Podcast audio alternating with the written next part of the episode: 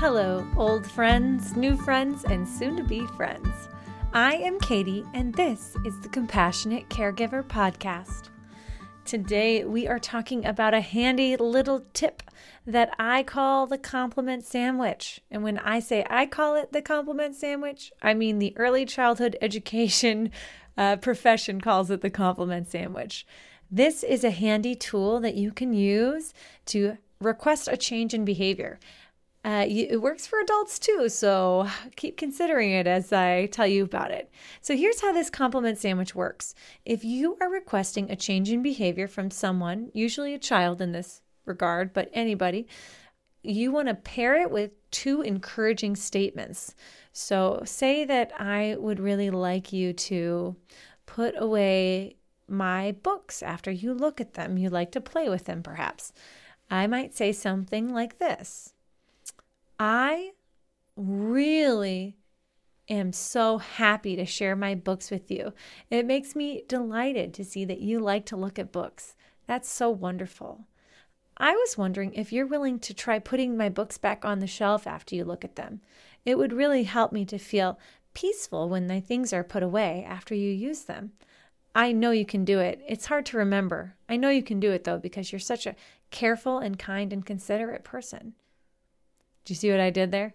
I paired the request for a behavior change around two positive affirmations of the person. And this helps the child, the adult, whoever it is, to hear you and not feel attacked. So they can actually hear what you're asking for and they feel encouraged and supported in that. And they feel valued by you, which makes them want to actually use this piece of advice or request that you've given so that the child or whoever else can help you. They love you, they want to help you, and they can tell that you love them too by how you worded your request.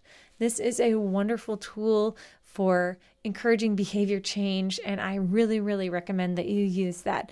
We use it a lot in our classroom for the children, and we use it when talking to parents about behavior changes that we're working on with the kids. I think you will find it greases the the wheels pretty well. It helps you to move forward from a place of teamwork and love and it really helps get things done. So, try out the compliment sandwich. Let me know how it's going for you. Uh, I'd love to hear any good ones you guys come up with over the next couple of weeks. And I'm looking forward to gathering with you next week and talking about other ways we can become more compassionate caregivers. See you then. Thanks for listening. Take a little deep breath. Think about things you'd like to do that are different than things you have done. Um, a lot of times I count to 10. That really helps me um, find a, a new space to think about why I'm feeling what I'm feeling. So look at what you want to do in the future. Write down a short list of, of goals you have for yourself as a caregiver. Maybe it's you want to spend more time with your loved ones, you want to slow down, put your phone down, make a quick short list of five things you could do right now today that would make you more like the compassionate caregiver you want to be.